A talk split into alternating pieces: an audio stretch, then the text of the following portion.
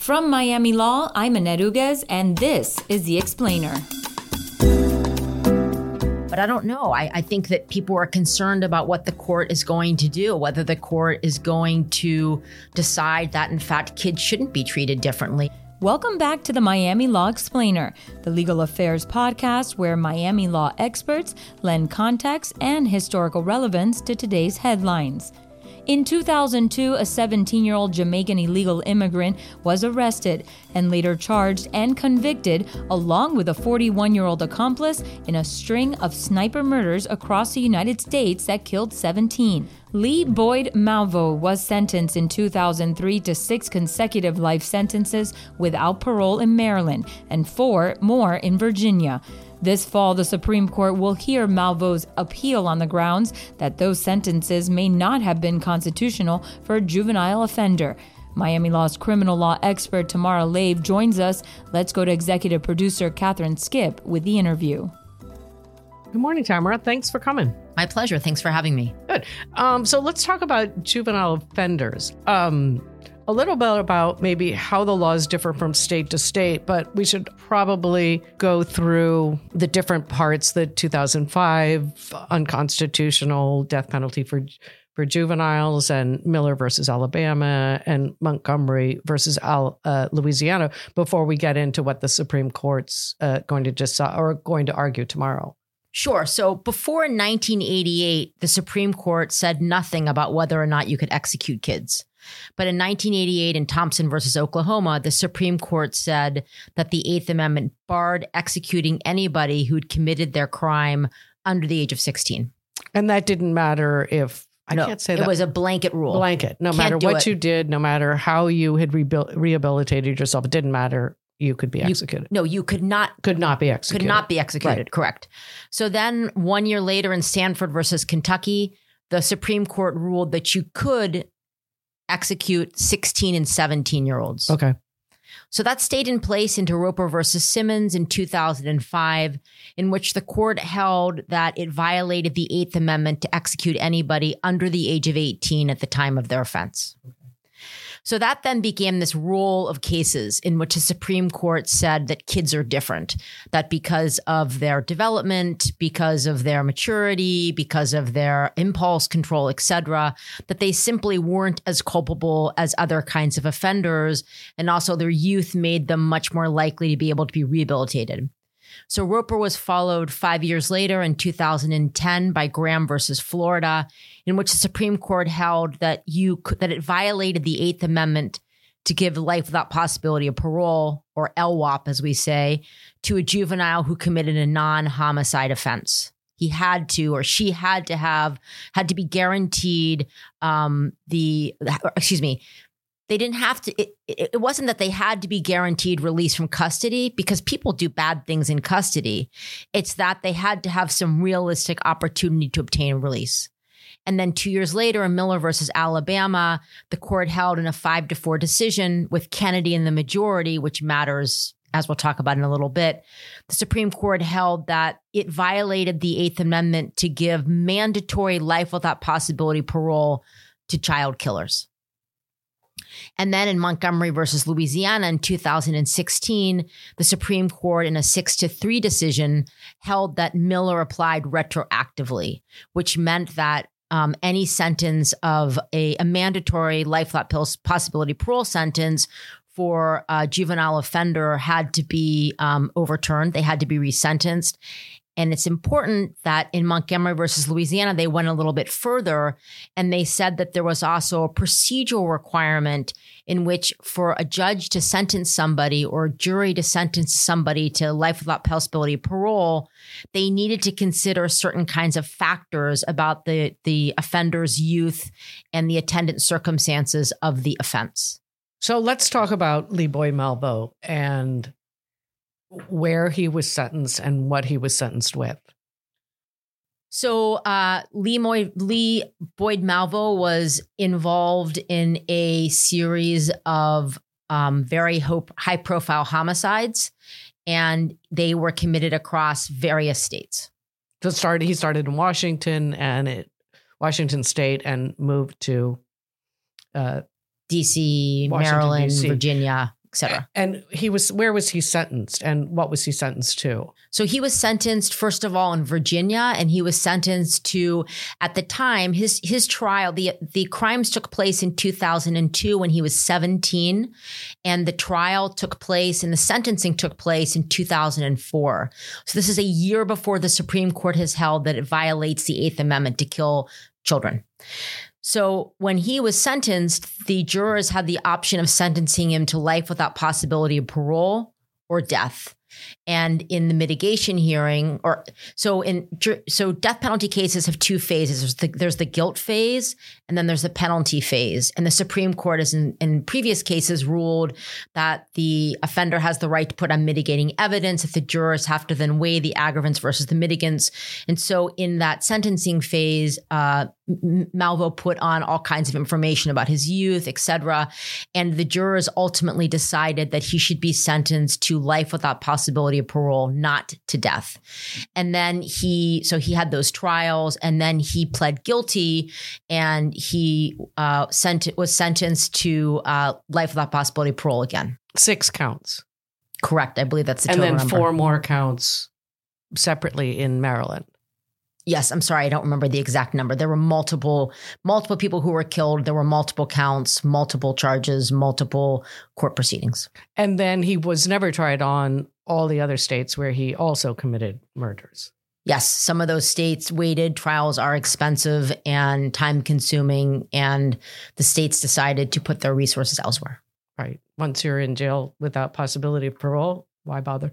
Um, so how, that brings us up to the Supreme Court case being heard tomorrow. Can you talk a little about that and how it's likely to go, or or or what the precedent they're setting it on? Sure. So at first glance, it appears kind of minor. I mean, you know what the the the the biggest issue they're trying to figure out is how to interpret Miller in Montgomery. Remember that Miller said that you that it violates the 8th amendment to give mandatory life without possibility of parole. What that looks like is if you're convicted of a certain offense, there's no choice, the judge or the jury has to sentence you to LWOP. Well, when Montgomery in, in, Montgomery, when the court was trying to decide whether or not Miller should be applied retroactively, they actually took Miller a step further, and they said that for any life without possibility parole hearing to sentence uh, someone under the age of 18 to LWOP, that the hearing, that the, the judge or the jurors, whoever was making the decision, that they had to actually consider whether or not there was permanent incorrigibility. They needed to actually consider the person's youth and the attendant circumstances. And so Montgomery put in place a procedural requirement of these hearings. So the first question Okay, so so Montgomery puts that in place. And so when Malvo appealed his decision and appealed his sentences, one of the argument the state made was, well, when you were sentenced, you weren't, it wasn't mandatory that you got life without possibility parole. The jurors had a choice, number one. And then second of all, they said that Virginia's a state where um, a judge can make a decision to reduce a sentence later on.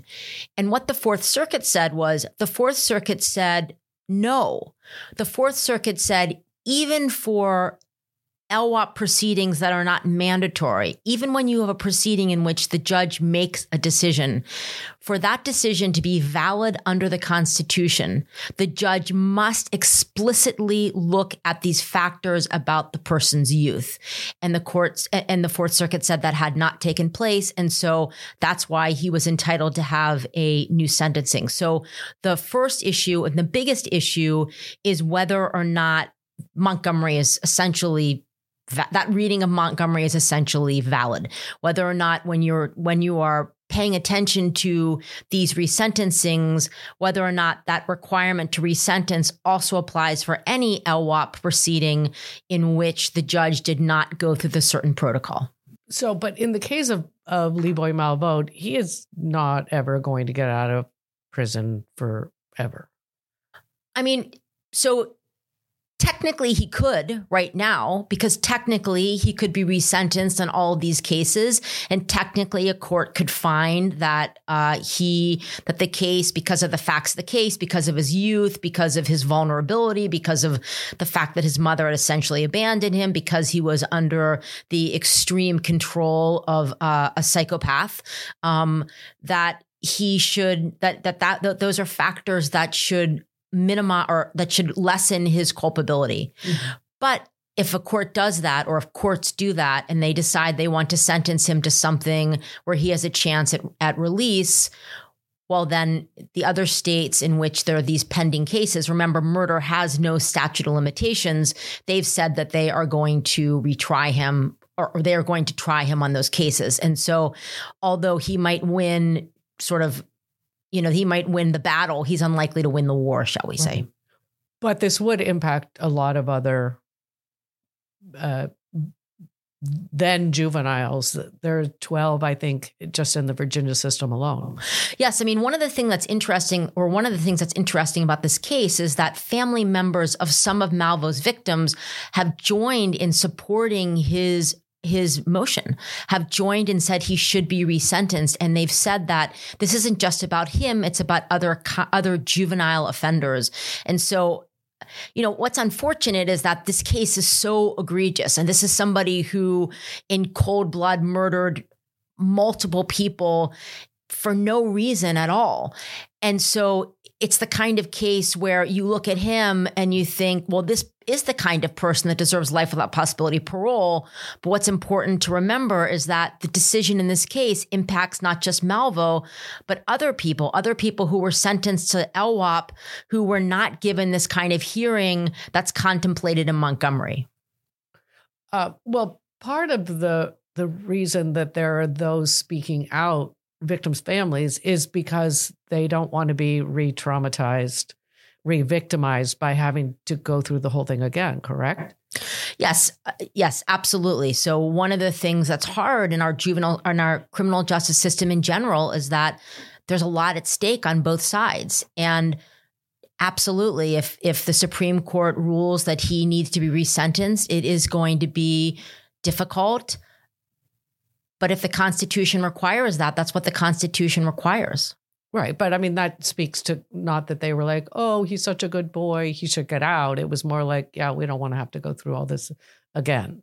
Well, but understand they would have to go through this again. I mean, if there's another, I mean, so your, your question's a little bit odd because when they are supporting him, they're supporting the fact that he deserves to be resentenced. If he's resentenced, then presumably what's going to happen is the state's going to put on their horse and pony show and the victims are going to testify about the impact and then people are going to testify about Malvo's youth. And so there is going to be an opportunity to hear it all again. And they are going to have, they could decide they don't want to participate, but they probably will participate. Mm-hmm.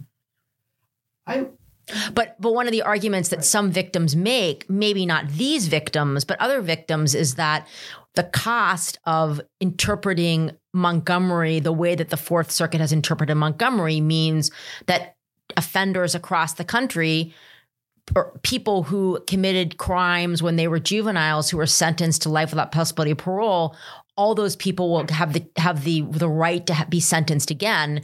And so that means that victims will have to come in and testify again. And so that will be or can be traumatic for them. Right.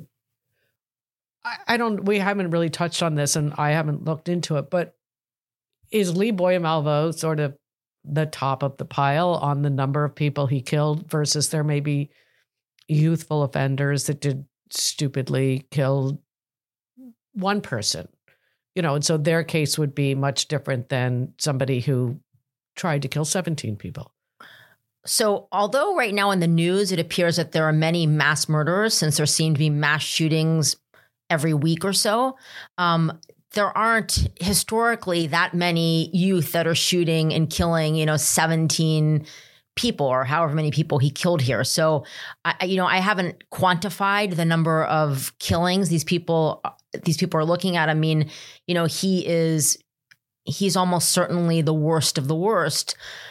But remember, I mean, the whole point of this, the whole point of Miller and Montgomery and all of these cases is that kids are in fact different. And what's really sad here is that is that Mr. Malvo had a, you know, a terrible childhood. He had a terrible mom who was irresponsible and who essentially abandoned him and left him with this person who was a horrible Well, his person. Dad was no walk in the park either. Well, okay, I don't mean just. I mean, I'm a mom. I'm not. You're a mom. I'm not trying to just blame the moms. I'm just trying to say that, uh, you know, would he have done this he, if he wasn't influenced by Muhammad? If he wasn't trained by Muhammad? If his food and his shelter weren't being given to him by Muhammad? I think not. All right. Um, are there any signposts that might foreshadow the ruling? I don't know about signposts. I think that the concern that people have, or that I have, is this is a more conservative court. Uh, this is a court where Justice Kennedy is no longer on the court. He has been uh, replaced, of course, by Justice Kavanaugh. And we don't know what the Supreme Court's going to do. They have not of late cared much about precedent. And Miller versus Alabama, for instance, was a five to four decision. Kennedy was in the majority. He's not here anymore. What's the court going to do? Are they going to use this as an opportunity to? I mean, Montgomery versus Louisiana was six to three. Um, but I don't know. I, I think that people are concerned about what the court is going to do, whether the court is going to decide that, in fact, kids shouldn't be treated differently and they are going to um, go backwards in what has been a steady progression of realizing that kids are less responsible. I don't know what this new court is going to do, why they took this why they took this, whether they're using this as an opportunity to make it clear that Montgomery does in fact, excuse me, does in fact require that these people who were sentenced to LWOP that did not have this kind of individualized hearing based on youth, that they have that hearing. It'd be nice if that's what they were planning to do, but I can't imagine I'm the only person that wonders. Mm-hmm. Anything else we should dive into?